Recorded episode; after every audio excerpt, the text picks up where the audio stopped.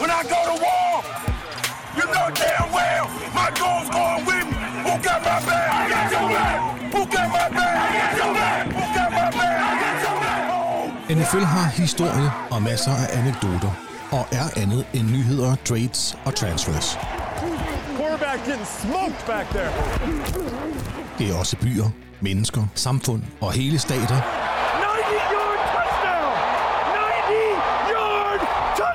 Og nogle gange rives hele USA og verden med. My head's getting bigger. These hats are getting smaller. Hey, you got any left-handed footballs? Velkommen til DNFL, den nationale football legestue.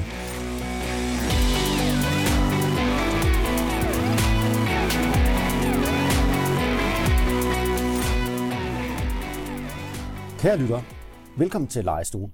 Eller rettere sagt, velkommen til en amputeret legestue. For i dag skal I kun forkæles med, eller måske trækkes med, det var, man ser på det, med god gamle Anders Skovgren og mig selv, sagde hunden. Mit navn er Andreas Høgsted, og overfor mig sidder du, Anders. Det gør jeg. Vi er de eneste, der er tilbage på den synkende skud. Ja. De får man rå. Ja, eller dem, der aldrig slap ud, eller hvordan er det nu, det var? Ja, det må man... Nej, det må være de får man rå. Det synes jeg, det er bedre at slå.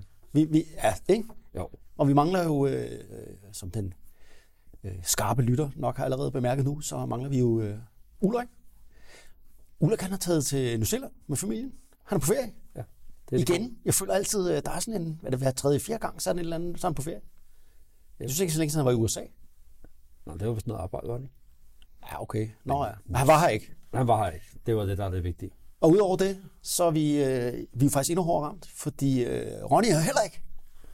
Altså, Ronnie Larsen, vores altmuligmand. Hvad siger du til det, Anders? Jamen, det er jo ikke... det er godt, det er os, der er. Så kan vi... Tror du, vi kan løse det? Vi kan gøre vores bedste. Ja, men det er ikke altid vores bedste er godt nok. Jo. Det er sådan, at... jeg vil lige sige til dig, hvis du ikke vidste. Ronnie er simpelthen på vandreferie på Gotland med hans nevø Diller. Og ja, kære lyttere, I hørte rigtigt. Manden i dine højtaler, han sagde navnet Diller. Og jeg har det sådan lidt... Måske hedder Niels, og så er det blevet til Niller, og så er det blevet til Diller, eller jeg ved ikke. Jeg ved ikke, hvad der foregår i den familie. Jeg har det bare sådan, når Ronnie siger, at jeg skal på fisketur, eller jeg skal sammen med Diller, og det betyder bare, hvad? Er det ikke lidt provincielt? Er det ikke sådan et... Måske ikke det kaldenavn, jeg vil foretrække, men nu bestemmer jeg det jo ikke selv, kan man sige. Nej, nu er du har gået under mange Angus og Onkel A og Munken og sådan noget. Jeg tror selv, der er aldrig blevet kaldt Diller. Det kan selvfølgelig også være noget med hans... Nej, det vil ikke genere. Nej, det er vist ikke. Det er vist en anden podcast, vi skal have. Ja, det. Lad os komme over til det drejer sig om. Det drejer sig om fodbold. NFL football.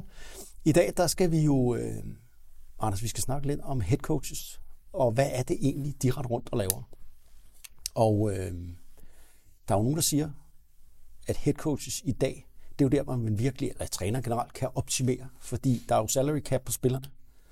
Men det er der ikke på trænerne. Nej, det er jo meget forskelligt, hvor mange trænere de forskellige hold har ansat. Og når man løber tør for at have trænertitler, så kan man jo kalde dem consultant eller analytics eller... Ja, der er ikke noget maks på det, kan man sige. Der er jo ikke, hvis en ejer har vildt mange penge og bare vil bruge penge på det her, så kan man gøre det. Ja, og det er der nogle af dem, der har gjort. Commanders har gjort det gennem tidsløb, har haft virkelig mange folk ansat. Og det har virkelig givet på det, kan vi sige. Helt sikkert. Ja. Ja, men altså, og så er der jo dem, der... Bill Belichick, må vi godt grine lidt af ham lige i øjeblikket? Må vi godt, ikke? Med hans eksperiment med at ikke at hyre trænere. Kan vi sige det sådan? Ja, det var nærmest det, der var. De havde ikke nogen offensive coordinator i år. Nej. Der er jo kommet en masse rapporter ud om, at især Joe Judge, han flimrede rundt, og til de her møder, hvor spillerne sagde, fint nok, men hvad gør vi i den her situation, når de andre liner op sådan her? Hvad skal vi så? Og så fik de altid at vide... I stedet for at sige, det ved jeg ikke, for det er jo pinligt for Joe Judge, så blev han sur og sagde, prøv her, det snakker vi om næste gang. Ja. Nu skal vi tænke fremad. Det stiller ikke op sådan. Der kommer godt svar i morgen. Ja. Så måske, jeg har været efter Bill Belichick lidt før, men der er altså lidt sådan nogle at han blevet for gammel ham der. Det skete jo også for alle de andre. Ja, det... Chuck Knoll, Tom Landry, hvad de nu hedder. Ja, og hans dage ender jo også på et tidspunkt. Ja, men ikke endnu. Nej. Altså, nu mente jeg også, at Dag som træner ender på et tidspunkt. Nå, men det mente jeg også. Det ender heller ikke endnu, fordi han fortsætter jo. Nej, men jeg ved det ikke. Omvendt er det måske, var det jo et forsøg. Tænk, hvis det bare lykkes. Jo, men det er sådan lidt vildt, ikke? Det er også kun ham, der kan få lov til at lave sådan et forsøg. Ja, det er det. Og til dem, der følger Patriots, ved jo så nu, at han har afgrøbet lidt til korset og hævet gode gamle Bill O'Brien ind igen, som skal være offensive koordinator i Patriots næste år. Eller jeg ved ikke, hvad hans titel bliver, men han skal i hvert fald stå for det på den offensive side. Så Matt Patricia og Joe Judge eksperimentet er væk der. Ja. Men altså bare for at fortælle, at det er kompliceret at være coach, og det vil vi komme ind på i dagens podcast. Men inden vi begynder at vende og dreje, hvordan er det egentlig historien er med de her head coaches, og hvordan er det tingene fungerer, så skal I, kære lyttere, lige koncentrere lidt. I bliver simpelthen nødt til at lige sætte jer til rette i bilen, sofaen, hvor I nu end er, og så lytte til den bedste pep-talk, der nogensinde er givet i amerikansk fodbold. I don't know what to say, really. 3 minutes till the biggest battle of our professional lives. All comes down to today. Either we heal as a team, or we're going to crumble. Inch by inch, play by play, till we're finished. We're in hell right now, gentlemen. Believe me. And we can stay here, get the shit kicked out of us, or we can fight our way back into the light. We can climb out of hell. 1 inch at a time. Now, I can't do it for you. I'm too old. I look around, I see these young faces, and I think, I mean, I made every wrong choice a middle-aged man can make. I pissed away all my money, believe it or not. I chased off anyone who's ever loved me. And lately, I can't even stand the face I see in a mirror. You know, when you get old in life, things get taken from you. I mean, that's part of life. But you only learn that when you start losing stuff. You find out life's this game of inches. So is football. Because in either game, life or football, the margin for error is so small. I mean, 1/2 a step too late or too early, and you don't quite make it. 1/2 second too slow, too fast, you don't quite catch it. The inches we need are everywhere around us. Hell yeah. They're in every break of the game, every minute, every second. On this team, we fight for that inch.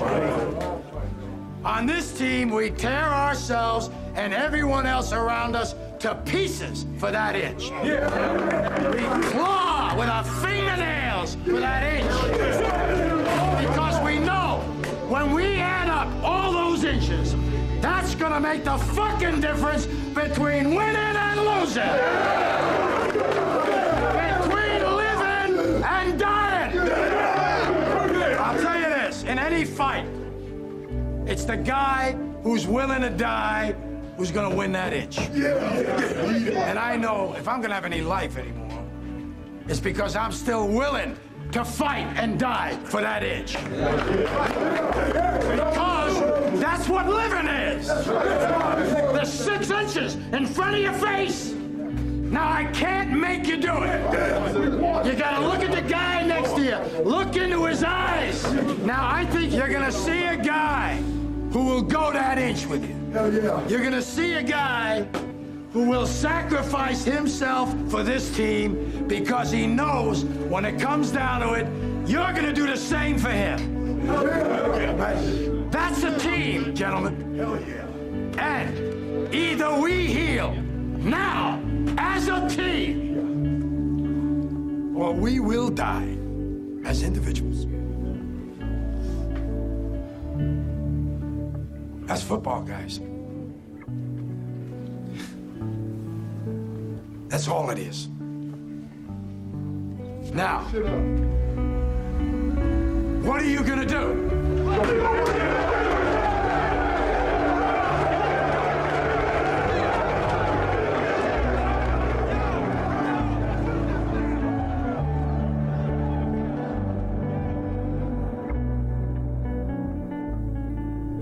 Var simpelthen den mest fantastiske pep-talk. Ved du hvad?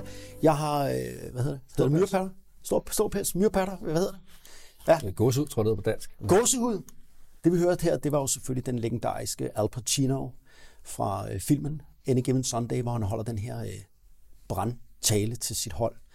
Og en pep-talk, jamen det er jo også noget, en træner skal kunne. Der er nogen, der siger, det betyder, at i dag er de spillerne så professionelle, de er multimillionærer, de behøver ikke en eller anden, de er motiveret af sig selv. Jeg tror ikke altid, det forholder sådan. Jeg tror nogle gange, man skal have et wake-up call. Hvad siger du til, er du en af dem, der vil løbe igennem en mur for Al Pacino? Jamen, det får man jo lyst til, efter den, det oplæg der. Jeg tror også, at det er noget, man skal have i værktøjskassen. Altså, det skal være en ting, man kan. Man skal nok bare finde ud af, hvornår man bruger det, og hvor meget man bruger det. For jeg tror også, det er noget, som taber, altså mister sin effekt på et tidspunkt. At det bliver ikke... Man kan ikke gøre det hele tiden. Man kan gøre det på det rigtige tidspunkt i en given situation, hvor man... Og så er det jo en kunst at kunne. Ja, altså, det skal jo være... Hvis man ikke er en følelsesladet person, der har noget klogt at sige, og er en rigtig ledertype, så skal man ikke sige det der. For så bliver det hult, og så bliver det... Jamen, så er der ingen, der hører efter. Det er i hvert fald en ting, man skal være opmærksom på. Ikke? Jeg tror også, selvom man er... typen, der er god til det, så tror jeg ikke, man skal gøre det 3 gange til hver kamp. Nej. Altså, fordi så mister det også sin effekt. Men det kan helt sikkert noget, og det tror jeg, der er... Og i NFL har man jo også set igennem tiderne fantastiske motivatorer, for det er jo også noget, den head coach skal. Han skal kunne motivere sine spillere på en eller anden måde. Han skal kunne komme ind til dem, og nogle spillere responderer jo på det her. Altså, en god pep-talk, det kunne man jo høre, hans hold gjorde her i Any Given Sunday i hvert fald. Nå, lad os lige... det var godt at høre god gang med Al Pacino, egentlig. En af mine favoritter. Ham kan man... Det er sgu en... Ja, og har han lavet noget for nylig? Det ved jeg ikke, han ikke 9.000 år gammel. Må han være efter. Nå, nu skal vi ikke snakke om film mere. Vi skal simpelthen snakke om det her med head coaches. Altså, hvordan er det at være head coach i dag i 2023? Og er det noget andet, end det var i 1920'erne, 1960'erne og ja, sågar i 1990'erne? Og det har jeg kigget lidt på, og det må man sige, selvfølgelig er det det. Altså spillet har jo ændret sig, tiderne har ændret sig, der er sket meget på de 100 år, plus som NFL har eksisteret. NFL har jo eksisteret i 103 år efterhånden. Og så er der dog noget, der ikke har ændret sig. Og det er jo det her med, for eksempel pep-talken, men også det her med, at headcoachen har altid været under massivt pres. Fordi, hold nu op, ikke ejer, men også journalister, fans, alle ved jo bedre. Der er altid pres, for det er enten vind eller forsvind.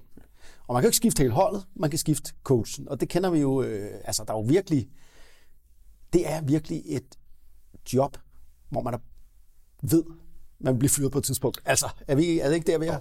Jo, det er det. Det er jo meget få, der får lov at gå på, når de selv vil, ikke? Der er som regel en fyreseddel dernede af, men man kan sige, i dag er det jo også et virkelig godt lønnet job, og NFL er jo god til at genbruge, recirkulere de trænerkapaciteter, der er. Så kan det godt være, hvis man ikke har været succes som head coach, jamen så får man et lavere arrangerende job som det næste job på et andet hold, men der går sjældent ret lang tid, før man kommer til igen. Ikke? Men om det var i 1920'erne, 1960'erne, eller 1990'erne, eller nu, så skal man altså være klar på at pakke sin taske og flytte til et andet sted i USA med sin familie. Fordi de her head coaches, de er jo sjældent de samme steder så lang tid. Så har vi jo selvfølgelig nogle af de gode historier, nogle af de dygtige coaches, som for eksempel Bill Belichick, der formår at sætte sig et sted i mange år.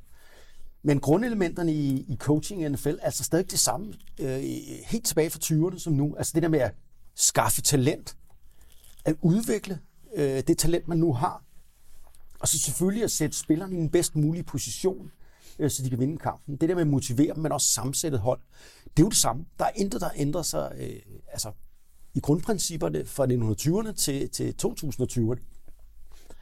Og så dog ikke, fordi det er klart i dag, som du kommer ind på senere i dag i programmet, ikke? Det er jo noget med at lave kreative gameplans, lave justeringer i løbet af kampen, styre uret, og så er der alt muligt, interagere med front office, med medier, med fans, koordinere, draftet og scouting. Altså det er jo et totalt komplekst arbejde i dag at være head coach. Men lad mig lige hoppe tilbage, inden vi, for det skal du fortælle lidt om, hvad der sker nu om dagen. Lad mig hoppe helt tilbage til 1920'erne, for det er lidt interessant, hvordan det her udvikler sig. Og der var det jo noget ganske andet. Altså, der var det forbudt at coache fra sidelinjen under kampen. Så det vil sige, når kampen først var i gang, så skulle coachen tie stille, og han måtte ikke råbe ind. Han måtte ikke komme med, altså man må godt råbe et eller andet, men man må ikke komme ind med at gøre sådan, eller ændring af spillet, så var det faktisk en penalty.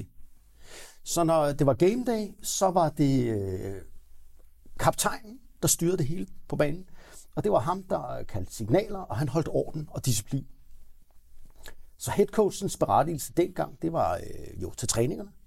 Og så var det selvfølgelig op til kampen, at man havde kigget på det hele. Ja, man skulle gøre det der kaptajn klar jo, til at kunne træffe de beslutninger og have en gameplan, han kunne få de andre til at udføre. Ikke?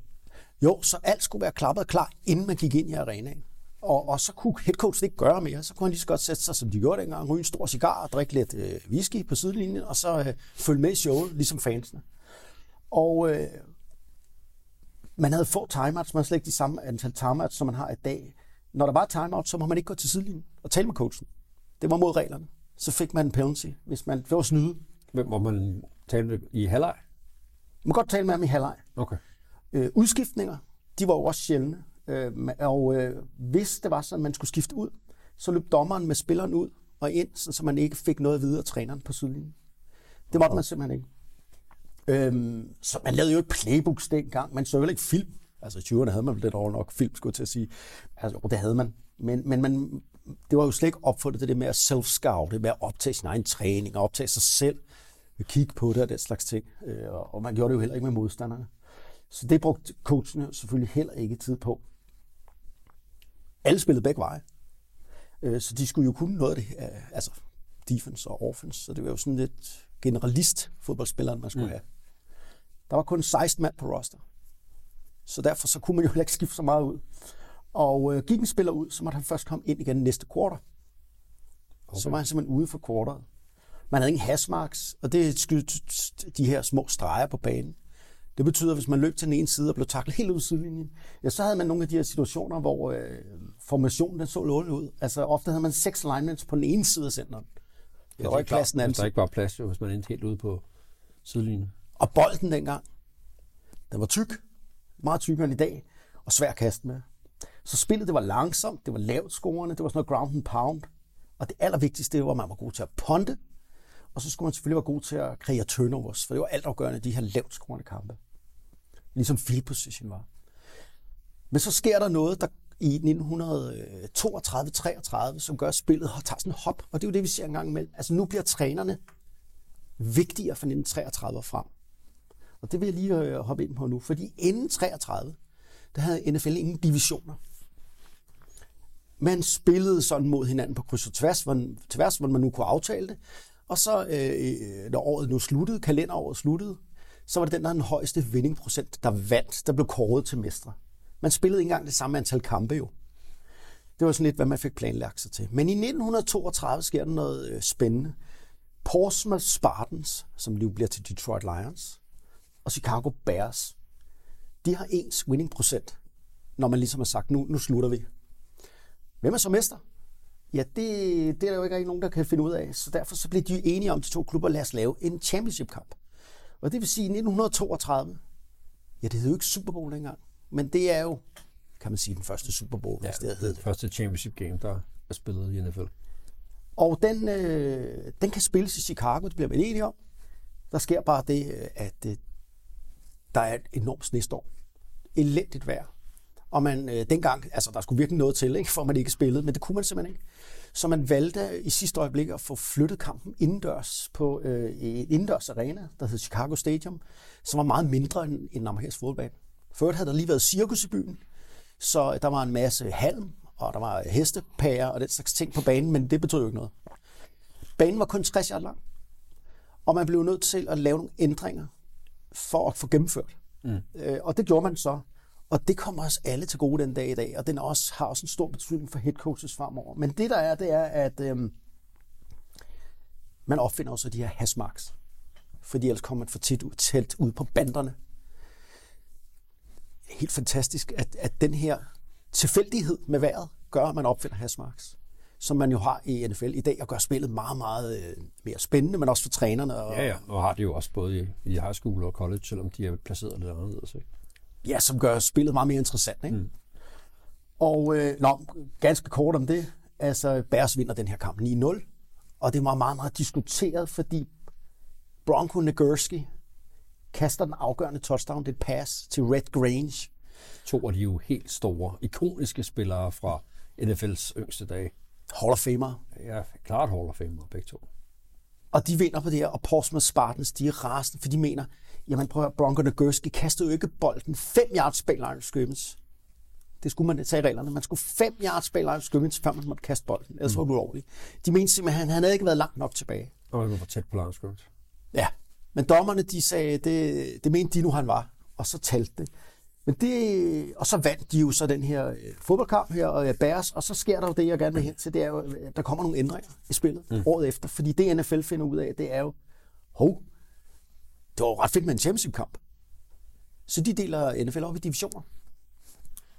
Altså, rimelig afgørende. Det har vi jo den dag i dag, ikke? I konferencer. Yeah. Og så tillod man kastet fra line of scrimmage. Fordi man synes jo egentlig, at det der med kastet, det var jo egentlig en god idé. Det var jo vildt, at de vandt på det her touchdown-pass, og der var alt det her drama omkring, skal vi ikke kaste noget mere? Altså, det skaffede jo noget virak. Yeah. Og så gjorde man simpelthen samtidig bolden slankere, så den var nemmere at kaste med. Og for første gang skiller NFL sig markant ud fra collegefodbold. Det herefter. Så begynder at lave man sine egne regler, kan man sige. Og de her ændringer gjorde også, at headcoaches blev langt vigtigere i fremtiden. Og det kan man se i årene efter. Altså de nye coaches, som man kan sige, der kommer her fra 1933 og frem. Jamen før i tiden var det ejerne selv, der var træner. Ja, det var jo heller ikke så svært. Og så var det jo, så havde man co-coaches. Altså det var sådan noget, der var ikke én head coach, så var det sådan et to, der var dels lidt om det, sådan hvem der nu var der. Det minder mig lidt om Oaks i 90'erne også. Der var det også med, hvem der nu var der. Ja, og så var det jo spillende træner. Ja. Og du har du været. Det har selvfølgelig også været. Ja, det har også været. Ja. Og det gjorde man jo dengang. Fordi op til 1932, der var alle 70% af trænerne, de var spillende træner. Ja.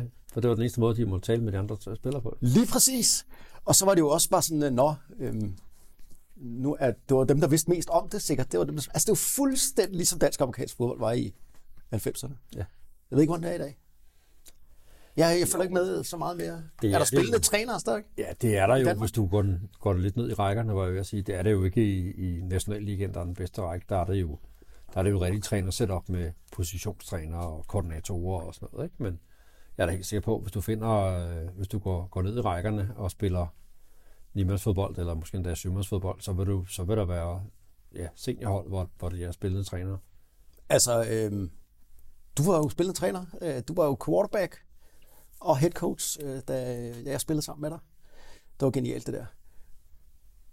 Ja, det bliver skønt, det var. Det var pissegodt. Du var skidegod, mand. Det var pissegodt.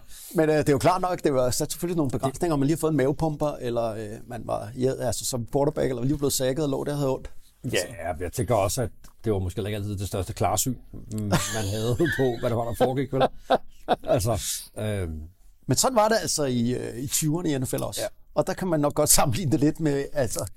Og det ændrer sig bare markant herefter, i 30'erne. Der er det lige pludselig, at de bliver ældre, trænerne. Og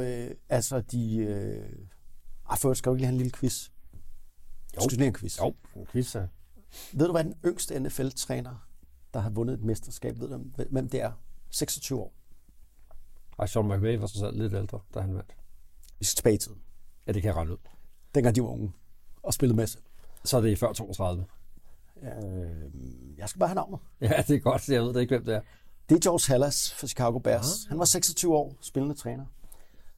Ved du hvad, som er den ældste træner, der har vundet et mesterskab i NFL? Det er George Halas. Det er også George Halas. Ah, yes. Han var 68 år, da han vandt med Chicago Bears igen. Så er rimelig fedt, ikke? Når man lige sætter de her head coach, så siger... Men er det ikke bare den yngste, men også den ældste head coach, der har vundet? Han ejede så også holdet, ikke? Så, Jo. Der er en grund til at gøre det svært for en selv, ja. Så er det der med trænerstab. Det kan du også sætte dig ind i fra Oaks-tiden, Anders. Der havde du ingen hjælpetræner. Og det havde man selvfølgelig heller ikke dengang i gamle dage. Altså i 20'erne, der havde man måske et par spillere, som man... der var bedre end de andre, og sådan gik lidt mere op i det, så var de assistent.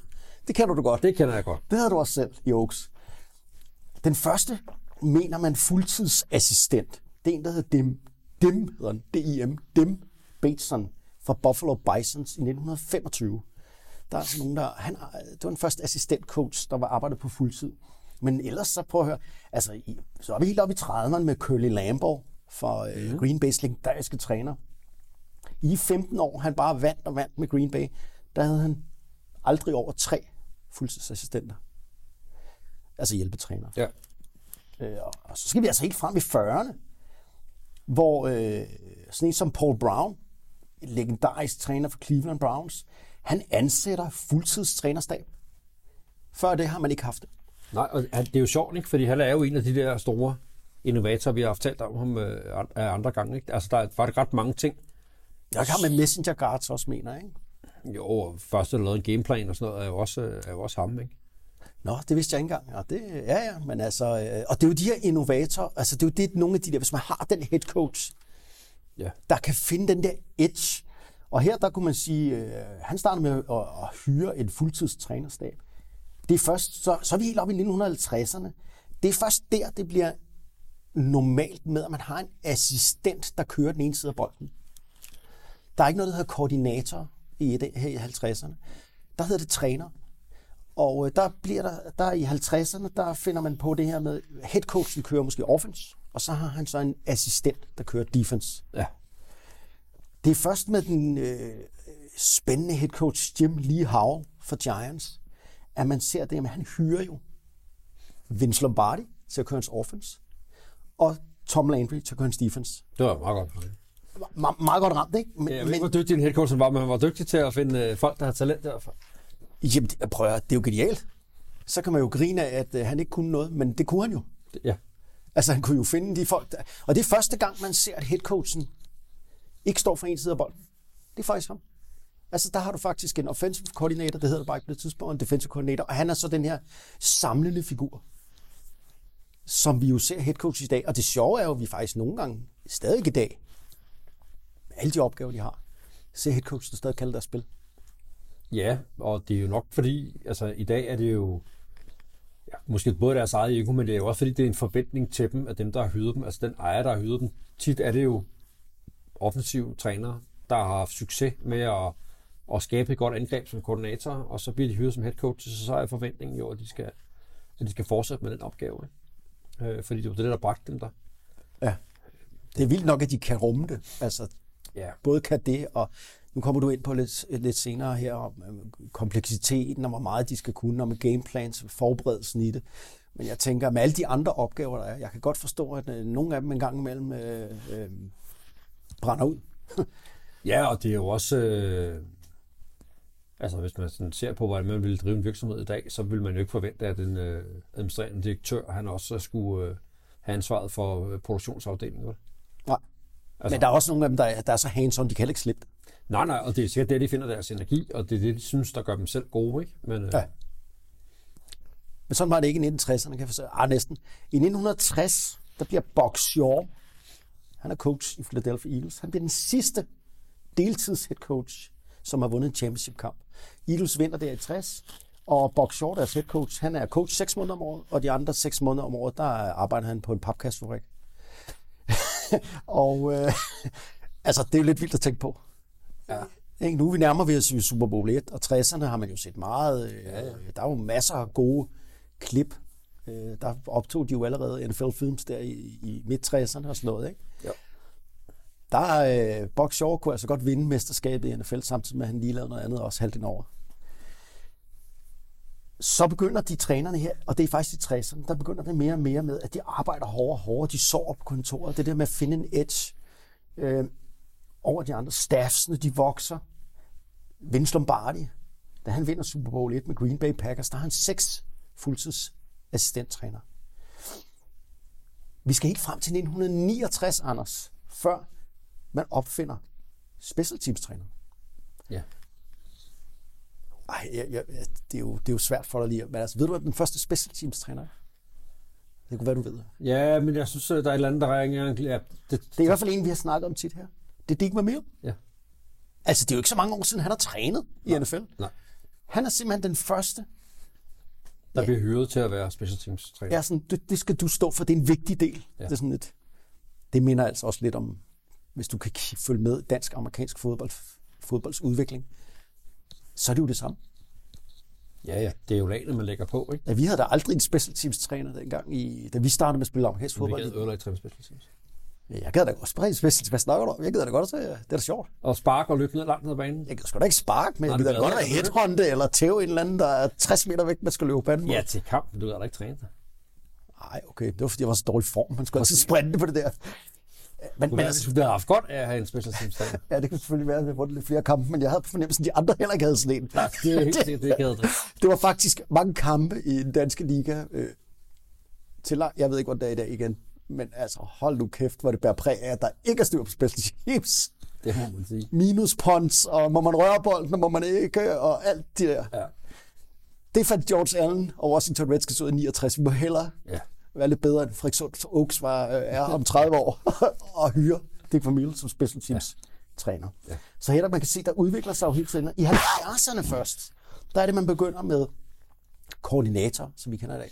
En offensive koordinator og en defensive koordinator. Det er helt tilbage, helt dertil. Og så lad os spole lidt hurtigt frem. I 1992 for eksempel, da Mike Holmgren stod på sidelinjen med Green Bay Packers, der da han overtager i 92, kommer fra mægtige San Francisco 49ers, der har han 12 coaches omkring sig. Det er det fleste i ligaen på det her tidspunkt. Mm. Så kan du spole frem til 2011. Green Bay Packers igen, da de vinder Super Bowl i 2011 med under Mike McCarthy. Der er de så 20 fuldtidstrænere. Og så har vi set noget helt nyt her de sidste 10 år. Der er der kommet en ny type træner. Assistenttræner i hvert fald. Ikke head coaches. Men det er sådan nogle, der er nørder. Der er eksperter i film study og gameplans, som ikke ejer people skills, men det er lige meget, for de kan analysere, og de kan planlægge, og de kan lave den her kamp, gameplan, hvordan angriber vi fjenden, men har ikke noget at gøre med, altså det er en motoriske og... Nej, det står for noget analysearbejde, der ligger mellem kampene og op til træning, og som er med til at pege på, hvad er det for nogle ting, vi skal bruge vores tid på. Træning. Og så er der nogle andre, der har relationen til spillerne, og skal lære spillerne og gøre det, der så er lagt ind i planen. Ikke? Så det er positionstrænerne? Det er positionstrænerne. Og når jeg ser ham der, nu har jeg glemt, hvad han hedder, nede fra Miami, Dolphins, han minder altså om sådan en, der har siddet inde i et mørkt kælderlokale og kigget det samme klip igennem 70 gange, for at se, om der er en edge. Men ja, de siger godt, at han har lidt people skills, men han virker godt nok... Han minder ikke om en fodboldtræner. Han er ikke en klassisk NFL-træner, det må man... Inden min rejse her ved de her 100 år med hensyn til trænergerning og head coaches og hvad der egentlig sker med spillet, der kan man jo sige, jo flere træner, der kommer til, jo flere idéer får de jo. Altså, de jo bruger mere tid, der er sparring, der er alt muligt, og det gør jo spillet. De får selvfølgelig, hvordan skal vi angribe det her defense på en ny måde? Finder på alle mulige idéer, og det gør jo, at vores fantastiske spil her udvikler sig. Mm. Og der er jo ikke, altså, man er jo gået fra 60 minute man til lige pludselig, så blev man skilt ud til, at nu spiller du defense, og du spiller offense. Så nu er det jo sådan spil efter spil, folk kommer ind. Mm. Så specialiseret er NFL-spillerne i dag. Og det er jo trænernes værk, det her med, lige på den her down, på den her distance, der skal vi bruge dig, Anders. Hvad er det for en situation, hvor man sætter dig ind i? Det er noget, man skulle ponde uden sko på. Hvis vi skal ponde uden sko på. Det er ikke med sko. Det går ikke. Så er der bare dem, der aldrig kom på banen. Ej, nu skal jeg passe på at sige. Men altså, det er jo trænerens fortjeneste, det her med, at de har haft... Jo flere man har været omkring spillerne, jo mere kan man... Det lyder lidt som videreudvikle på produktet. Fintune. Og man kan jo se det i fodboldens historie. Hvis du ser på den offensive side, man går fra single wing til T-formation, så 2 receivers, shotgun, one back set. Og... ja, men og så alligevel er der jo dem, der går lidt den modsatte vej. Altså, der er 49ers som måske det bedste eksempel. Ja. Hvor man jo har spillere som, hvad hedder han, McCaffrey og Divo Samuels, som jo kan rigtig meget det samme. Ja. Altså, de er stærke, fysiske, de er rimelig hurtige, de er gode til at skabe yards after contact. Den ultimative brik, altså den, som bare er en god atlet, spiller. Ja, og der kalder man jo det der med at sige, at nogen er offensive weapon, fordi man ikke kan placere dem. Men jeg synes i virkeligheden, det er jo fint nok, den ene er typisk inde som receiver, og den anden er typisk inde som running back. Men kan i virkeligheden spille hinandens pladser og gøre det også? Mm. Og det er jo med til at gøre... det er jo sådan et modtræk mod den der hyperspecialisering. Ja. At man har nogen, der faktisk er generalister, som man kan flytte rundt på, og som forsvaret ikke kan udskifte, altså lave deres egne superjusteringer på baggrund af, hvem af dem er inde. Fordi de kan meget af det samme, og de kan gøre det fra forskellige steder på banen. Og det er jo det, der gør 49ers offense interessant. Ja, og Belichick har også noget andet end det, hvad andre kan, ikke?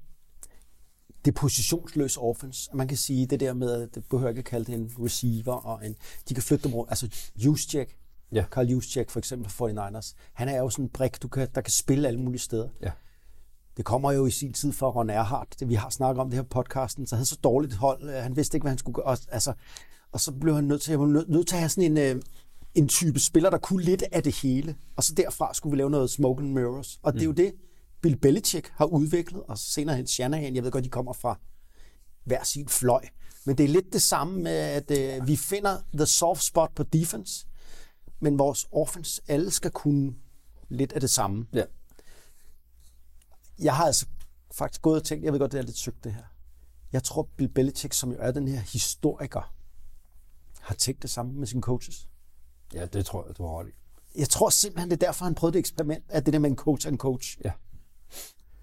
Og hvis man går ud af den der vej, som jo, altså coaching, sådan et mentalt værktøj, som sådan noget livsfilosofi og erhvervsledelse og sådan noget, altså det coachingbegreb, kommer jo i virkeligheden af tanken om, at man jo ved at stille de rigtige spørgsmål. Man skal ikke fortælle folk, hvad svarene er, man skal komme og stille spørgsmål, så skal folk selv finde svaren. Hvor man jo faktisk også arbejder med det her med, at man altså er helt tilbage i de oprindelige tanker omkring det, er træner på tværs. Mm. Altså, der gjorde man det med at løbe på ski og spille tennis, var de discipliner, hvor man havde det i til at starte med. Og man tog nogle af de der skitrænere og satte til at træne tennis om sommeren. Og det, jeg ved jo ikke noget om tennis. Nej, men hvis du nu bare sørger for at bare holde kitchen under armen, så du ikke skal vise noget med den, men bare har den, så er der ingen, der kan se, at du i virkeligheden ikke ved noget om det. Og ideen om jo at stille de rigtige spørgsmål til vejen, fordi det er dig selv, der skal finde svaret. Ikke? Så der ligger også ideen om at coache som disciplin, uden at nødvendigvis have en, så en, det er en faglig fagkundskab, der danner, det danner grund. Ja. Så en god leder kan lede hvilken som helst virksomhed, næsten uden at kunne. Ja, det er det tesen. Det er det tesen på. Og det virkede ikke hos Bill Belichick, men han har ikke sagt det højt. Han har bare hyret Bill O'Brien. Han har ikke sagt højt, det er ikke, men det er der andre, der kunne se. Og det er jo interessant, ikke? Altså, fordi det er jo hele tiden med det der med at gå tilbage i tiden med hensyn til, som du sagde, det er lidt old school. Den måde for en Niners måske gør det, men det kan jo også være nyt. Yeah. Altså hvis noget, det er så lang tid siden, vi har gjort det, så bliver alle folk forbavset, ikke? Det handler hele tiden om at gøre det uventet i hvert fald. Præcis. Og noget andet end det, folk har forberedt sig på, man nødvendigvis kommer med. Ikke? Og hvis man kigger igennem historien, altså nu sad jeg jo forberedt mig til det her, jeg synes, det var lidt spændende at følge sådan et, jamen bare se på kastespillet, ikke? Så Paul Brown, han opfinder timing patterns. Altså det der med 1, 2, 3, og så altså, man har et passing tree og alt det her. Det er egentlig ham, der finder på det. Altså, man tænker det jo som en selvfølge. Men altså, det fandt han på, ikke? Så Sid Gillman fandt på, at vi skal kaste noget mere downfield. Al Davis han fandt på, at lad os kaste endnu længere the vertical passing again. Men så kom, hvad hedder han, så ligesom Don Curl. Nej, lad os mixe det. Ikke? Fordi når vi kaster meget dybt, så åbner det sig for neden, og så bliver det bare ved, ikke? Og så kommer der run and shoot, Mouse Davis, din gode ven, som du har fortalt om, June Jones. Lige pludselig, så kommer Bill Walsh og laver sådan et ball control passing game, som bliver kaldt West Coast Offense. Og hvad er det oppe i tiden lige nu? Ikke? Jamen, det er jo faktisk det her run-pass option. Ja. RPOs. Første gang, jeg så det, der tænkte jeg, det der kommer aldrig til at virke. Det kommer aldrig til at virke. Det der med, at man skal kigge, mens man har øjnene af bolden. Quarterbacken skal stikke den ind i maven, og så skal han læse. Og så det der går galt. De mestrer det bare i dag. Ja, og så kan man... Så er NFL jo, for at fungere, så skal man jo kunne lidt af alting. Altså, hvis man synes, at det der run-pass-option er interessant, så skal man jo finde high schools eller college, hvor de virkelig går dybden i det og kører det som deres essensen af, hvad det er, det kan. Det kan man ikke i NFL. Altså, man kan ikke have de der rendyrkede spillestil, fordi det er simpelthen for nemt at bryde ned for et forsvar. Der er for få elementer, de skal så koncentrere sig omkring. Og derfor kan man ikke komme afsted med det. Det bliver kun et delelement, men det er jo rigtigt. Det er jo den nyeste trend. Fordi det er jo helt rigtigt, det du siger der. Altså, når offense finder på noget, så skal defense finde på en modsvar, ikke? Og det er jo der, hvor man havde sådan en 5-man eagle front. Det var det, man spillede i 40'erne, ikke? Men lige pludselig så blev det til et umbrella defense, som så er det, der hedder 4-3 forsvaret. Og det fandt man på i 50'erne, ikke? Så i 70'erne fandt man på 3-4 forsvaret, ikke? Og i dag, og så kom der nickel og dime og 46 defense, og der er en masse termer i det her. Zoneblitzen, kan du huske det i 90'erne? Ja, det var stort. Dom Capers der i Pittsburgh fandt på zoneblitzen. Kan du lige forklare zoneblitzen, hvad der er kort? Jo. Det virker så banalt i dag. Jo, det handler om... Men det var det nyeste der. At man, i stedet for at sende... Man tager en af de fire op foran, så normalt løber efter quarterback, og i stedet for at han gør det, så er der en anden, der gør det, og så falder ham, den store mand, tilbage og dækker op. Ja. Og så sådan set bare opgaver mellem en linebacker og en defensive lineman. Og det kunne quarterbacken ikke finde ud af. Det var alt for svært. Der var lige en tidspunkt der, hvor det var... Det er ikke så mange år siden. Nej. Altså, men, tiden går selvfølgelig. Men... Og i dag, der kan man sige, det er en blanding af, så kører de zoner, mand, og jeg kan have sådan en form for amøbeforsvar. Ja. Altså, men igen, hvis man kun kan en ting, så er man for forudsigelig. Og trænerne, som det her jo handler om, headcoachen især, man kan virkelig se deres indflydelse på spillets udvikling, også med hensyn til... Altså, de er jo mere i kontrol nu, end de nogensinde har været før. Paul Brown vil gerne have kontrol, så han begyndte at opfinde det her messenger guards. Så sagde til en guard, nu skal du sige det videre ind på banen, og det skal de køre og spille. Så løb han ind, og så kom der en anden guard ud, så de skiftede. Tom Landry, han begyndte at gøre... Han havde messenger quarterbacks, hvor han skiftede quarterbacks. Jeg havde 2 quarterbacks, som skiftede med. Og så kom 90'erne jo, hvor man gjorde... at det må være alle trænernes våde drøm, alle de her head coaches, og fandt radioen i hjelmen til quarterbacken. Ja, højtaler i quarterbacken selv. Og det betød jo, at nu skulle de forbandede quarterbacks ikke kalde spillet selv. Nu skulle trænerne gøre det. Nu fik de endelig kontrol. Og det har vi jo set siden, helt ud til det ekstreme med Sean McVay og Jared Goff, de der historier med, at det var sådan en puppet master. Men skal vi ikke dykke lidt ned i det, hvordan man playcall? Jo, fordi min lange rejse fra 1920 til i dag, den er slut nu. Og så vil jeg gerne give dig stafetten. Og jeg vil bare sige, at jeg glæder mig i hvert fald til at høre det der med, for det ved jeg ikke så meget om, hvordan foregår play calling, audibles, game plans i 2023. Så take it away. Jeg tænker, at vi kommer til at dykke primært ned i play calling og audibles-delen i dag. Det andet, det tror jeg, vi kan lave et helt lille tema ud af, hvordan... Hvad bruger NFL-hold ugen på mellem kampene? Ja. Men når man skal playcalle i NFL i dag, så er det første er jo, man skal faktisk have de rigtige mennesker på banen. Det kan være svært. Altså, det kan faktisk godt være en udfordring. Og selvom folk godt ved, om de spiller offense eller defense, hvem er det så derinde, hvornår? Og det har man systemer for, typisk ved koder. Og det, man kan sige, der er sådan det grundlæggende, det er, at man har sådan et talsystem for, hvad er det for noget personel, man har inde? Man har et 2-cifret tal, hvor det første tal er antallet af running backs, og det andet tal er antallet af tight ends. Altså så hvis man kalder 21 personel på banen, så har du 2 running backs og en tight end. Og så resten, så har du selvfølgelig en quarterback, og du har en O-line. Men quarterback og O-line har du altid. Ja, det er jo must. Ja. Så er der 2 pladser tilbage til de 11, og det er så receiver. Så når man kalder 21 personel ind, så har man gennemgået til træning. Jeg siger godt, når vi går ind og 7 personel, så er det Jørgen og Bob derinde som running backs, og så er det Biver derinde som tight end, og så er de 2 receivers, det er så dem og dem. Og det kan man jo lave forskellige personelpakker med. Mm. Man kan være i en anden almindelig, er en 11 personel, altså hvor du har 1 running back, og du har 1 tight end, og så har du 3 receiver inde. Eller du kan være 10 personel, så har du 1 running back, 0 tight ends, og 4 receivers inde. Ved du egentlig, hvad der er? Ah, det er selvfølgelig et fejt spørgsmål, også fordi det handler om, hvilke hold og sådan noget, men altså, hvad kører man mest i NFL i dag? Jeg har ikke set tallene fra i år, men de sidste par år har det været 11 personel, som er ligesom for nogle er det over 50. Så single back og en tight end. Ja. Og så 3 receivers, 3 receivers, ja. Det er en måde, man kan skabe mismatches på, ikke? Altså, hvordan man kan gøre det. Det næste element, man skal have ind, det er, hvilken formation, altså, hvor skal hvem af dem stå henne på banen? Mm. Og der er det jo oplagt, hvis man kalder 21, altså 2 running backs, jamen, så står der 2 running backs nede på quarterbacken. Tight end står på linjen i den ene eller anden side. Men man kan jo også gøre det, at man gør noget andet, end det, der er de almindelige pladser, folk står på. Fordi det, der sker i det øjeblik, at offense skifter ud, så har defense også muligheden for at skifte ud. Mm. Og de skal faktisk have muligheden for at skifte ud. Ja, det var en regel, man indførte for et par år siden, så de her optempo offenses ikke hele tiden fanget forsvaret på et eller andet. De har forkerte personer på banen. Så forsvaret, når offense skifter ud, skal defense også have mulighed for at skifte ud. Præcis. Ja.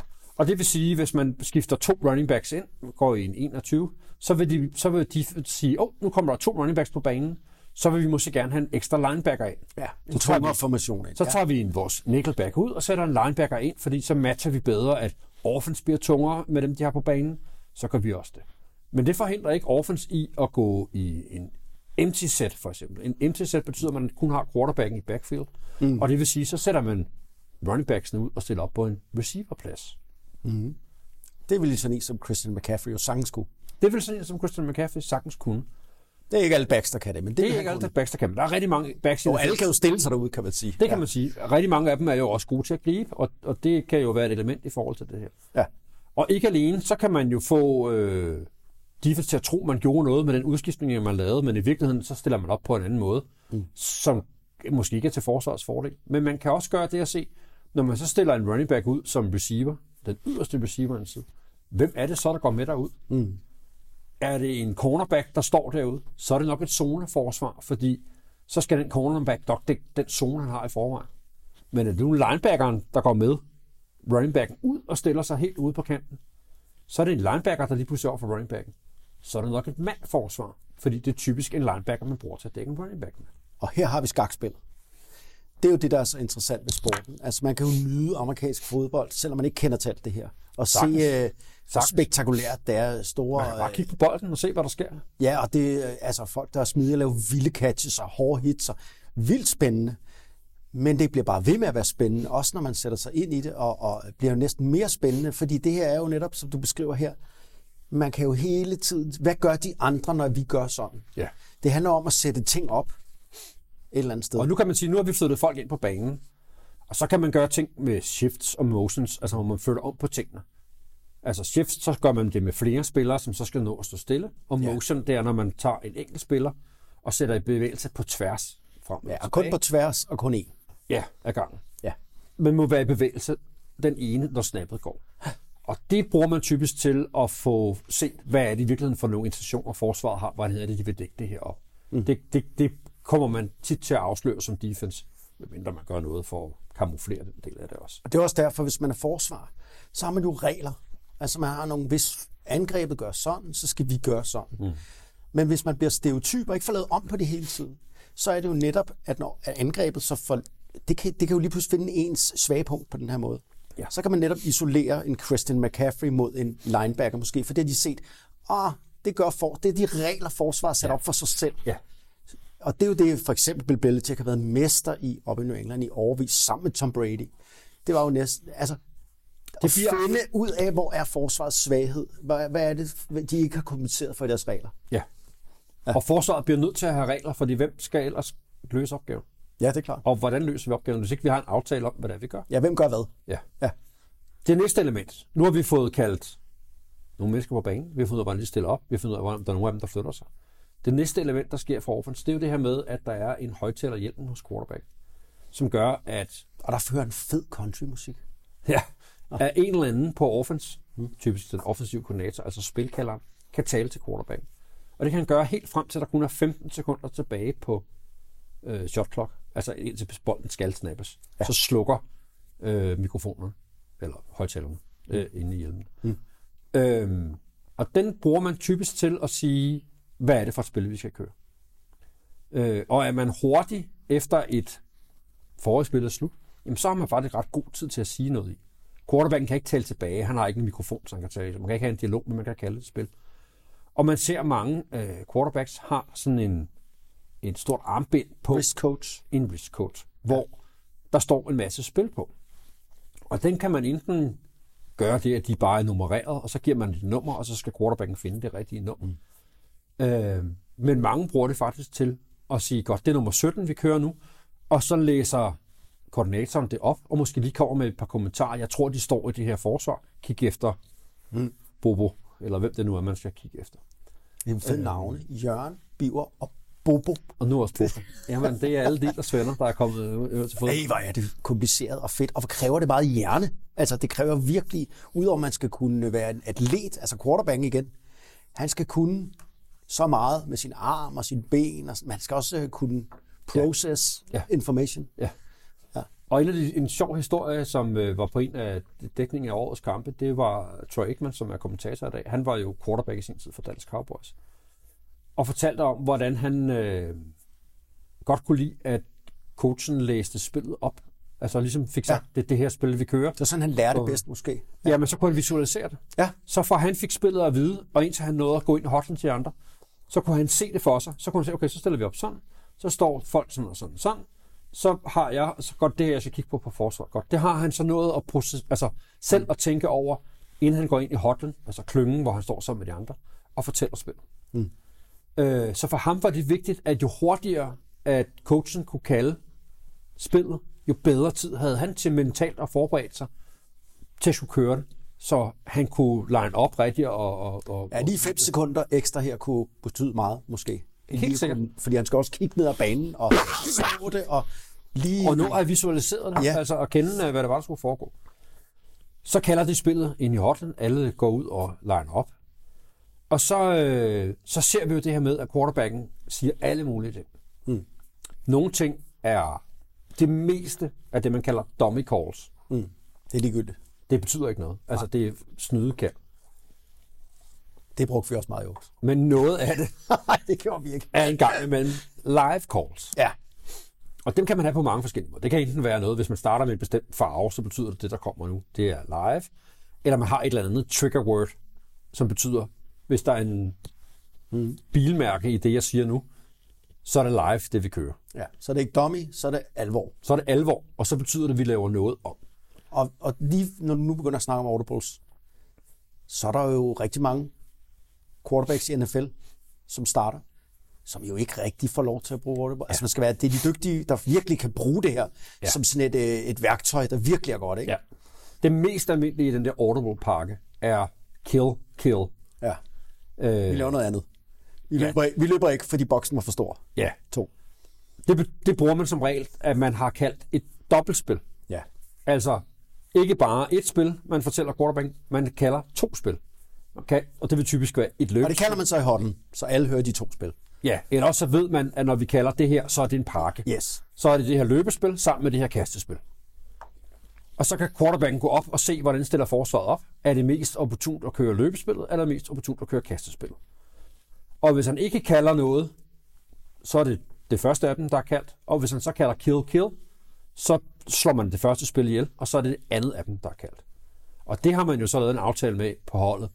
Hvad for en rækkefølge er det? Så kill ikke altid betyder, det er kastespillet, fordi kill betyder, at man dræber løbespillet. Det bliver jo for nemt at gennemskue for forsvaret. Så det er sådan et eksempel på et simpelt audible, der man har 2 spil, der er kaldt, og når man så siger kill, så har man prædefineret, hvad for et af dem er det, man dræber, og så kører man så det andet, der er tilbage. Noget, jeg synes, der er spændende for vores lyttere at lægge mærke til, når de ser fodbold, det er jo nogle gange, når kampene enten lige en halvleg eller lige til slut, hvor det bliver lidt hektisk. Ja. hvor der er et, nu skal man flytte bolden rigtig langt på rigtig kort tid. Der har vi jo heldigvis stadig muligheden for at se de her quarterbacks skal agere selv. Ja. Der er det jo ikke altid, at de her coaches både har det helt rigtigt. Altså nogle gange, så er der også nogle delay of games, og der er nogle timeouts, der bliver taget, fordi tingene går stærkt. Og der kan man jo se, hvis jeg igen må hakke lidt på New England Patriots, men der er lavet en analyse af dem i år, at de har været meget, meget bedre, når de kørte. Havde travlt, hvor Mac Jones selv fik lov til at kalde audibles og selv kalde spil. Ja. Hvor igen et hug på Joe Judge og Matt Patricia. Og nogle gange har vi også, jeg er jo selv Green Bay-mand, har vi jo også set op i Green Bay en gang imellem, når Rodgers han ligesom selv tager over, så går det lidt bedre. Og det er jo der stadig synes jeg som fan, det er lidt spændende at se det der, for der er sådan nogle gange sådan et power struggle der. Ja, og så skal man jo være klar over, hvad det er, der sker, fordi det går stærkt, så offense har ikke tid til at lave alle mulige fixfaktorier. Nej, men det har defense heller ikke. Nej. Så pakken, altså de muligheder, man har for at gøre noget forskelligt, er væsentligt begrænset. Mm. Offense har måske kun 10 spil, som de vil bruge, når de skal skynde sig. Og forsvaret har måske kun 5 forskellige justeringer, som de vil bruge, når de skynder sig. Fordi der er ikke tid til at kommunikere de der detaljer, der er ikke tid til at tænke over dem. Så det er en grundpakke, som man er virkelig indøvet i, som er det, man gør det i. Så man kan sige, på den ene side, så giver man noget frihed, men man sænker også kompleksiteten, fordi det går stærkt for begge parter. Men nogle gange er det jo godt. Og det er jo rigtig godt, når man har en quarterback, der er god til at udnytte de her ting. Ja.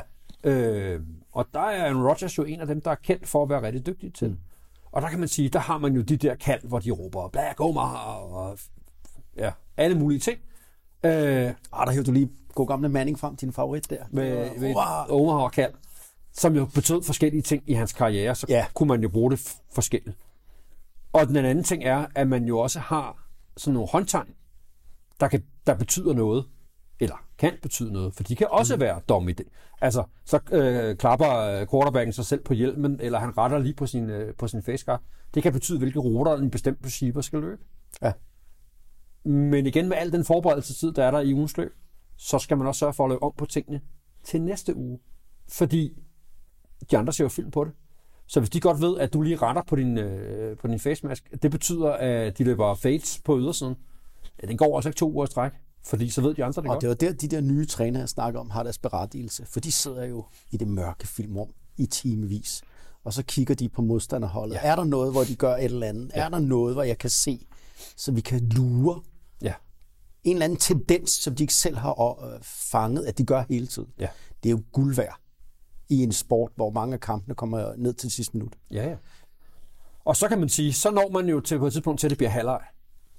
Og så løber alle over banen, og har jo ikke ret lang tid. Nej. 12 minutter er der fra... Ja, man skal lige ind og ud og alt det der. Skal lige ind og ud. Men det er faktisk der, at mange trænere viser deres sande værd. Ja. Fordi der når de at lave justeringer på det, man havde planlagt i første år. Okay, nu vil vi se, hvad det er, de andre gør. Når de gør det, så har vi lige tid til at tale sammen. Så er det de her ting, vi gør i stedet for. Vi skal ikke kaste faden, vi skal løbe en slant i stedet for at kaste den. Den er der bedre plads til, når de gør sådan og sådan. Og så kommer man ud, og så bruger man de ting i anden halvleg. Og der kan man se, der er altså nogle trænere og nogle hold, der er bedre. Mm. Der er rigtig gode starten af anden halvleg, fordi de har lavet nogle gode justeringer.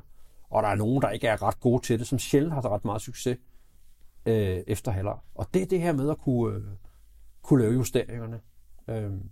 Altså et eksempel er jo, at for den anden side er det rigtig godt til defense, men især i anden halvleg. Absurd gode. Ja. Og det er jo fordi, nu har man fundet ud af, hvad det var, de andre ville godt, så begynder vi at lave... Derfor så bliver DeMeco Ryans formentlig måske head coach sted, det ved vi ikke, men jeg husker ham som linebacker i ligaen, hvor han var super god for Texans. Ja. En ung komet. Han kan jo virkelig skrue på de rigtige ting. Ja. Og det er jo sådan noget, der kan bringe folk til at få et head coach job, fordi man virkelig viser, at man har de der evner til at lave alle de der justeringer på. Ikke? Ja, altså det er jo... Altså nu fortæller du, hvor afgørende en head coach er. Han har jo enormt meget, eller en offensive koordinator, eller en defensive koordinator. Altså, der er jo ikke tvivl om, at når en offensive koordinator siger noget i hjelmen til en quarterback, så ligegyldigt det er Tom Brady og Aaron Rodgers, eller der, så gør de jo, hvad der bliver sagt. Ja. Altså, og der er hierarkiet jo klart. Men det er jo også der, hvor man skal saftsus med ikke tabe mange gange. Der er enormt pres på de her head coaches, fordi de har også selv, de har al magten. Mm. Altså, det er... de bruger mange... Jeg vil ikke vide, hvor mange timer de bruger på det her. Men, de bruger alt, hvad der er. Ja, de sover jo på kontoret. Nej, altså dengang Jimmy Johnson Dallas headcoachen med, Troy Aikman, fik jobbet som headcoach. Først var han kørt hjem til konen og sagde, vi skal skilles. Og så sagde hun, hvorfor skal vi det? Jeg har ikke tid til at være gift. Nej, nu skal jeg være headcoach for Dallas Cowboys, og det kommer til at tage al min tid, så er det ikke tid til at være gift med dig. Så nu skal vi skilles. Sådan. Det var måske sådan en at gå til ekstremen. Men det virkede jo, han vandt 2 Super Bowls. Han tog i hvert fald sit job seriøst, hvad det angik, ikke? Jo, og det er jo det er fuldstændig vanvittigt, og det er også derfor, man kan se sådan en ung mand, headcoach som Sean McVay, har der været snak om, skulle han egentlig trække sig tilbage, fordi især i den komplekse verden, vi har nu her, altså er det noget andet, man vil? Det tager altid tid. Der er kone og børn, ikke? Og man forstår godt, at de bliver udbrændte i hvert fald. Ja. Men samtidig så tror jeg også, at det er så meget en besættelse og en passion for dem. Altså, der er så meget vinder i de træner også. Mm. Og jeg synes faktisk, det er ret interessant med, at der er så... det er en broget flok, de er meget forskellige. De headcoaches, der er i ligaen. Det synes jeg er lidt interessant. Og så kommer der altså nogle strømninger. Men vi har jo talt meget om, hvorfor er det altid, at det skal være de her offensive coordinators, defensive coordinators, der bliver head coaches. Hvorfor skal de være kandidater? Er de egentlig gode til det? Og det gør man jo stadig i udstrakt del, men jeg ved ikke, om det er den rigtige vej frem. Det er nok en trend, som er svær at lave op på, ikke? Fordi hvem er det, der modbeviser, at det er det rigtige at gøre? Jo. Altså, hvor tit bliver der hyret nogen, der kommer fra en anden kapacitet end den del af det, ikke? Jo, det gør der ikke. Altså, det gør der jo ikke særligt. Der er Harbaugh i Ravens, det er vel det. Apropos Harbaugh, nu er hans bror Jim Harbaugh måske, skal også være head coach, måske i NFL igen, kommer jo fra college. Vi ser heller ikke mange af de der hirings mere, college coaches, der kommer til NFL. Spillet er alligevel meget anderledes.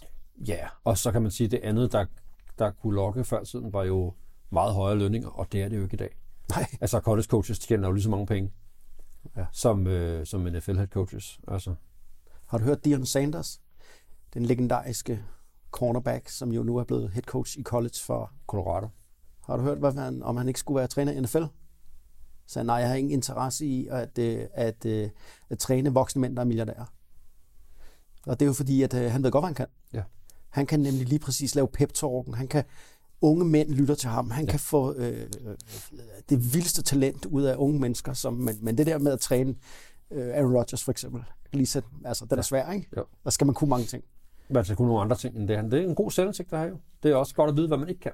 Ja, fordi der vil jeg sige, der har vi jo set en ændring i coaching, måden coaches er på. Ja. Altså den der Bill Parcells måde at være på fra 90'erne, eller Tom Coughlin fra 0'erne. Hvor det er kæfttrit og retning, og du er militær. Hvis du ikke gør lige præcis, så rører du ud og alt det der. Sådan fungerer det ikke i dag. Nej, det gør det ikke. Altså, det vil spillerne, de er simpelthen blevet for rige og for magtfulde til. Ja. Og ja, det er ikke en... Altså... Hvad er det sværeste ved at være head coach? Du har selv været træner. Er det play-calling? Er det justeringerne? Hvad er det? Er det, når det går hurtigt? Jeg tror, alle har noget, alle kommer jo med en baggrund, som det er noget, de er gode til. Og det kan de så finde tryghed i og blive ved med bevis, de er gode til, ikke? Jeg tror, for rigtig mange af dem handler det sådan noget, som at kunne håndtere medierne. Ja. Altså, hvor er det, du får den træning i det her, ikke?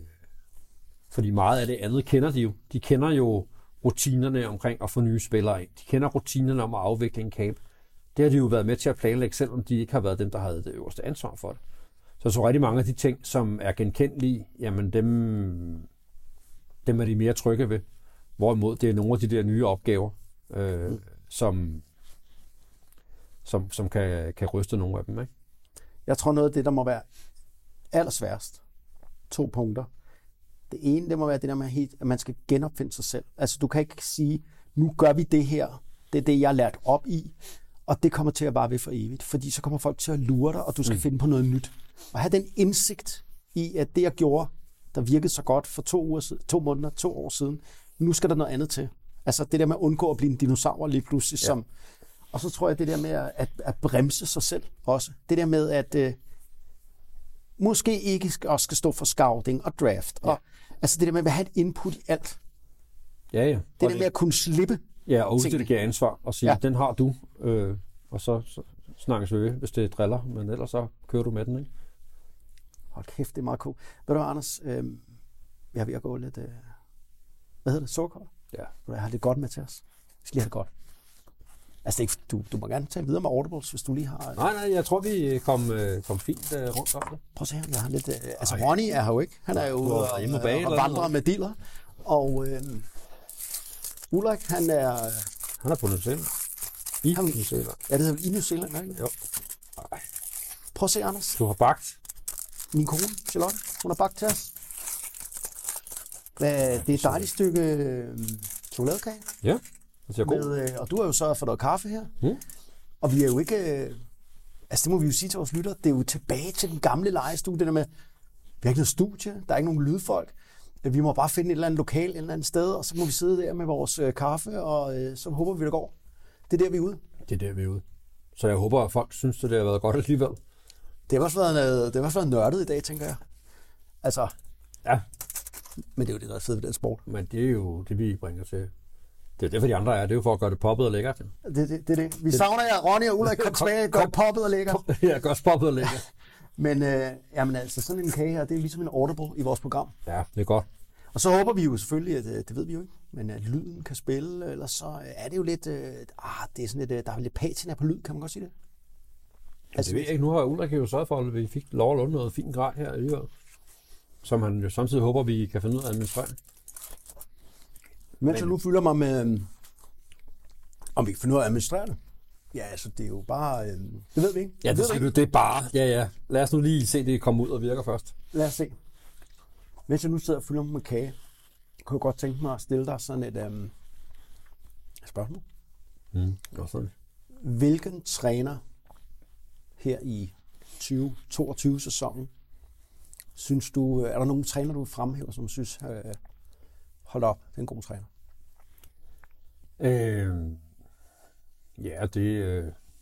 Altså. Hvem skal være årets træner, hvis det stod til dig? Det er jo ikke udnævnt endnu, mens vi optager det her. Nej, det havde jeg ikke lige tænkt over, hvem der skulle være årets træner. Nej. Det er jo typisk en eller anden, der tager et hold, der ikke var særlig godt at gøre. Nej, jeg spørger dig. Du skal ikke tænke på, hvad de gør.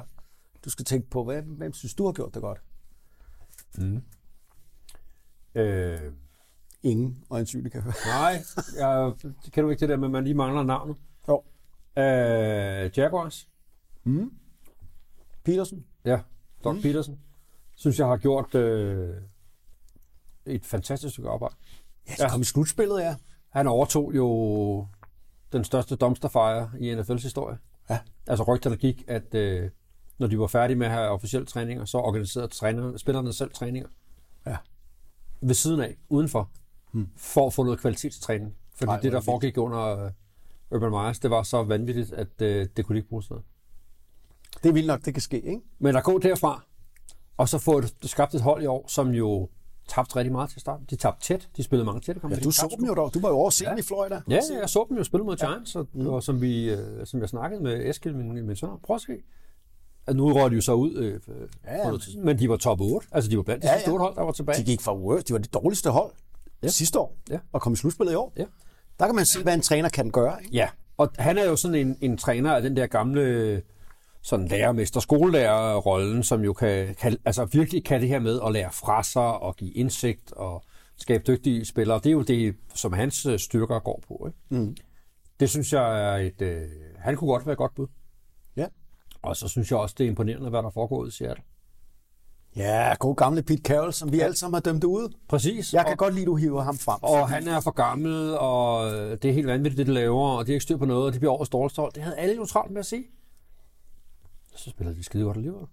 Og fik den her quarterback, Geno Smith, som alle tænkte, nå, hallo mand, han kan da ikke noget som helst. Det er en gammel mand, som aldrig har været starter rigtig, i hvert fald ikke i sidste mange år. Han fik ham til at spille rigtig godt. Ja. Altså, det var fantastisk. Ja, der må jeg sige, han snød mig. Jeg troede, Pete Carroll var blevet for gammel. Og det troede vi jo alle sammen. Ja, respekt om. Og han er jo 70 år gammel, så han har virkelig formået at ruske op i det der. Ja. Det tror jeg var to bud fra min side. Ja. Og der er sikkert mange andre, der også har gjort det godt. Det var dem, der lige kom til mig og sagde det. Hvem har du tænkt på? Jamen, nu er det jo flot, når jeg selv stiller spørgsmål, altså ikke selv har tænkt, altså, nu har jeg jo fået lidt tid, mens du sad og snakkede. Dan Campbell har vi hævet frem mange gange. i Detroit Lions, at deres offense skulle være ustoppelig i den sidste halvdel, ja, faktisk næsten hele året. Jeg scorede jo rigtig mange point, og de var jo meget, meget tæt på at gå i slutspillet op. Det var det ærgerligt, de ikke kom med. Det er der ingen, der havde set komme, fordi jo, måske dem, der havde hyret ham i Detroit, der har troet på ham, han er jo, men han er jo blevet gjort til grin. Mm. Han er jo sådan lidt, du er slet ikke intellektuel nok, du kan jo ikke lægge lækre gameplans, du kan ikke alle de her ting, vi har talt om. Mm. Du er lidt sådan som i gamle dage, du er bare en spiller, der råber. Mm. Men det er, han kan jo et eller andet. Ja, det må han. Og det synes jeg er fedt at se. Ja, det synes jeg også. Altså, der er kommet sådan en, de senere år, sådan et med Sean McVay og alle dem, der er kommet ud derfra. Det er jo de der med whiz kids, altså de der... Ja. Altså, innovative playcallers. Helt unge, der bare kan det hele. De ser godt ud, og de kan have familier, og de kan træne, og de kan sige de rigtige ting, og alt muligt. Og der er sgu meget rart, at der er også sådan en Dan Cable-type, som er helt i den modsatte side, som en gang imellem siger nogle fjollede ting til nogle pressekonferencer, sådan noget, hvor folk tænker... Altså, det er ikke kun videnskab. Nej. Må vi huske. Var det vores rejse gennem at fortælle lidt om træner? Det synes jeg. Du var ikke mere på... Nej, men jeg synes, det var spændende at høre de der facts omkring, hvordan var det i virkeligheden. Altså det der med, hvordan det var i 20'erne, det var faktisk ikke klar over. Altså sådan alle de der detaljer, der var i det. Og da jeg ligesom læste lidt op på det, så grinede jeg lidt over at se, at når man så bare kopierede NFL's... udvikling til dansk-amerikansk fodbold for der, jeg ved ikke, hvornår den første klub starter i midt-80'erne måske i Danmark, og så op i, altså det er lidt det samme med spillende træner, og så bliver man mere, og så lige pludselig, så er der også hjelm, hvad hedder sådan noget? Nej, det er der trods alt ikke. Nej, det er der ikke. Det er det næste så. Men der er jo coaches, der sidder oppe i... Ja, de har da headset på sidelinjen. Ja, headset på sidelinjen, ikke? Så man kan kommunikere ned og sådan noget. Ja. Jo. Og trænerstab, der er store. Mm. Ja. Og audibles. Også det. Det var ikke noget, vi benyttede os af i 90'erne. Nej. Men man behøver... Altså, vi løb bare lige op i midten. Ja, hvis vi kunne gå op i midten! Hvis vi kunne gå på 1, så var det meget godt. Vi gør det sværere end det, ikke? Jeg ved ikke, hvis vi prøvede at gå på 2 en gang imellem. Jamen, det var jo... Snappet skulle gerne være offensiv ven. Jamen, det var det ikke. Men lige så snart vi skulle ændre snapcount, så var det ikke vores ven for. Så det var ikke så svært at lure, hvad det var, vi kiggede på. Undskyld, men jeg kan se for mig en Anders Skovgren med hjelm på, helt rød i hovedet og råbe og skrige af sin offensive lineman for at gå for at starte. Ja, fordi... Og vi var ikke et hold, der kunne overkomme nogen som helst form for offense for minus yards. En lille røver på det der i Towers, der havde vi faktisk det, at når vi gik på 2, så havde vi ikke spilkaldt. Det var udelukkende for at få defense til at hoppe. Ja. Så der var ikke noget spilkaldt. Altså, der var ikke... Men det lykkedes med halvdelen af gangen siden. Og tit gik defense jo på den. På første hot var der en tosser, der trådte ind, og så snappede centeren bolden, og så var der jo offside på defense, ikke? Men vi er bare ikke for fine til det. Nej, vi lavede også forstaps på dem. Ja, selvfølgelig. Og der var nogle spillere, der behøvede at sige, okay, hvor skulle du hente, når du gik på snappet? Der var ikke kaldt noget spil. Der er ikke noget spil, der ikke skulle huske andet end snapcounter. Nej, og så skulle du bare stå stille. Men det er jo der, men det kunne folk ikke. Nej, det er der, hvor det er fantastisk. Så svært kan simple ting blive. Så at de der komplekse ting kan lade sig gøre, er jo helt vanvittigt. Nu åbner du posen for... nu kommer jeg... Altså, prøv. Jeg er defensive coordinator, og vi står der, og så ser jeg, nej, vi er kun 10 mand på banen. Vi ser det jo tit faktisk i NFL. Vi ser det faktisk ofte, at der er 12 mand eller 10 mand. Ja. En eller anden idiot, undskyld mig, eller der er en eller anden, der går galt. Det er jo typisk, fordi der sker nogle skader, og lige pludselig så ændrer det jo på, hvilke parker, og hvad ved jeg, og hvem skal huske, hvem der skal ind, hvornår. Nå. Og jeg ser så, vi er 10 på defense. Og min kaptajn, linebackeren Søren Birn, han står derinde, og så råber jeg ind til ham, fordi jeg kan ikke kalde, det kunne man ikke dengang, kalde timeouten for sidelinjen, det skulle man kalde på banen. Og jeg råber, kald timeout, der mangler en mand, hvorefter Søren lægger mærke til, der mangler en mand. Hans bedste position er linebacker, hvad gør han? Der mangler en defensive end. Så går han der bare ned og spiller defensive enden, så er alt jo godt. Har du nogensinde hørt noget så dumt? Så mangler der jo bare en linebacker. Jeg var helt... Hvordan kunne jeg udnævne? Søren, jeg ved, jeg elsker dig. Du er derude. Jeg er inviteret til din 40-års fødselsdag om lidt. Alt er godt. Men hold kæft, var det dumt. Det var nej. Vi bliver jo ikke 11 mand af, at du flytter dig fra din egen position og går ned til den position, der mangler. Og det var beskeden, du gav, var åbenbart for svær. Kald en timeout. Ja. Nej, jeg har den! Og så gik han ned og spillede den, der manglede. Ja. Så holdt jeg op. Så synes jeg, at jeg er for dårlig en formidler. Så, Nå. Efter denne gang Coach Talk, så trænger vi til at høre lidt musik. Og så trænger vi til at hvile stemmerne lidt, Anders. Lad os her til sidst høre en hyldest til alle trænerne derude. Fra countrystjernen Kenny Chesney. Her er hans nummer. Coach. Keep swinging. Ha' det bra. Tak for det.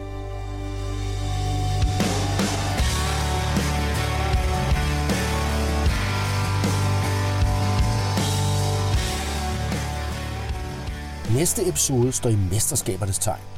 Vi varmer op til den kommende Super Bowl, og så rejser vi tilbage i tiden og kigger på mesterskabskampe fra tiden før Super Bowl-begrebet var opfundet.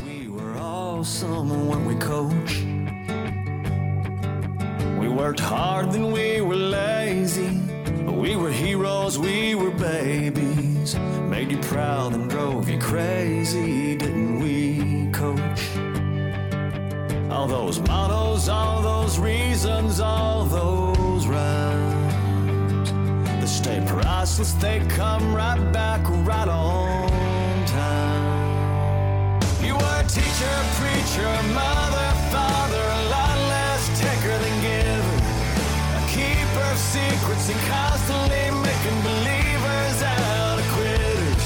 And for all of your time and your heart and your soul, you deserve a lot more than a toast. To you and thanks again. We'll never forget you, coach.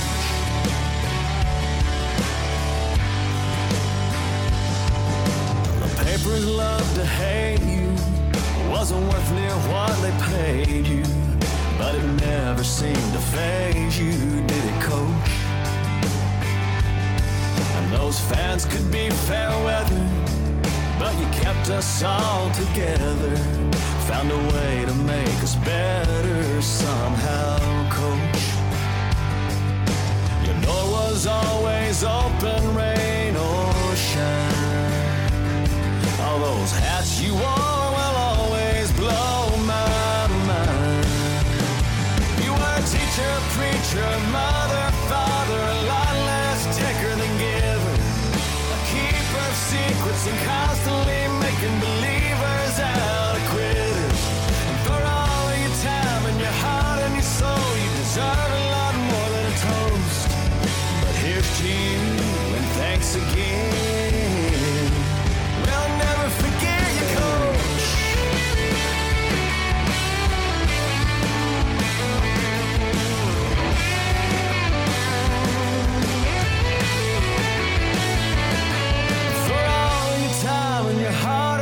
Soul, you deserve a lot more than a toast. So here's to you and thanks again. We'll love you and we'll hold you in our hearts. There with the things that matter most. We'll never forget you, coach. Oh, God bless you, coach.